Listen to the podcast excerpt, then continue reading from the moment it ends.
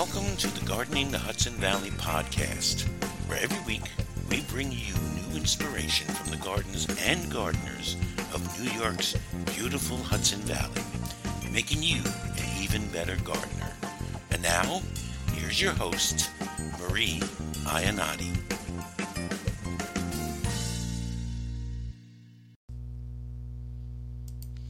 Hello, gardeners, and welcome to the Gardening the Hudson Valley podcast, the show that brings you news and updates from the gardens and gardeners of New York's beautiful valley region. I'm your host, Marie Iannotti. Oh, I trust you are all enjoying this spring prequel as much as I am. I'm actually headed outdoors for a walk right after I finish recording. I wish I was headed outside to work in the garden, but we're not quite there yet. Soon, but not quite. Which brings me to this week's question What does as soon as the soil is ready to be worked actually mean? Well, I can tell you that it does not mean as soon as you can get a shovel into it. When the considerable amount of snow we have in the ground finishes melting, the soil is going to be very, very, very wet. Wet soil is not ready to be worked. It's not even ready to be walked on.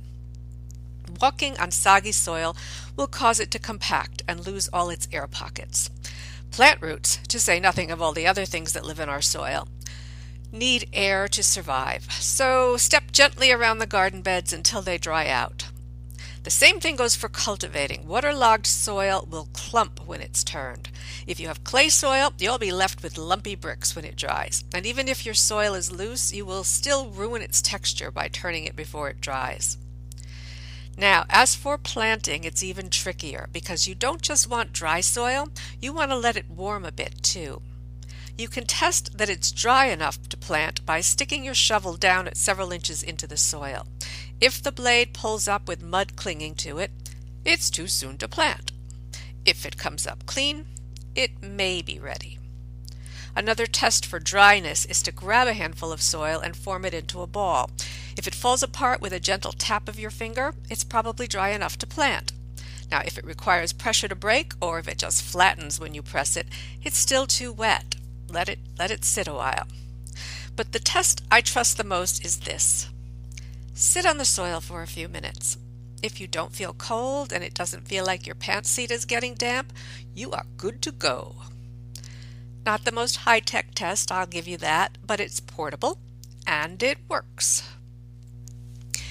If you're ready for a real dose of spring, please come join me at the Capital District Flower Show at the Hudson Valley Community College in Troy on Friday, March 27th. I will be giving my gardener's tour of the Hudson Valley, and I'd love to chat with you.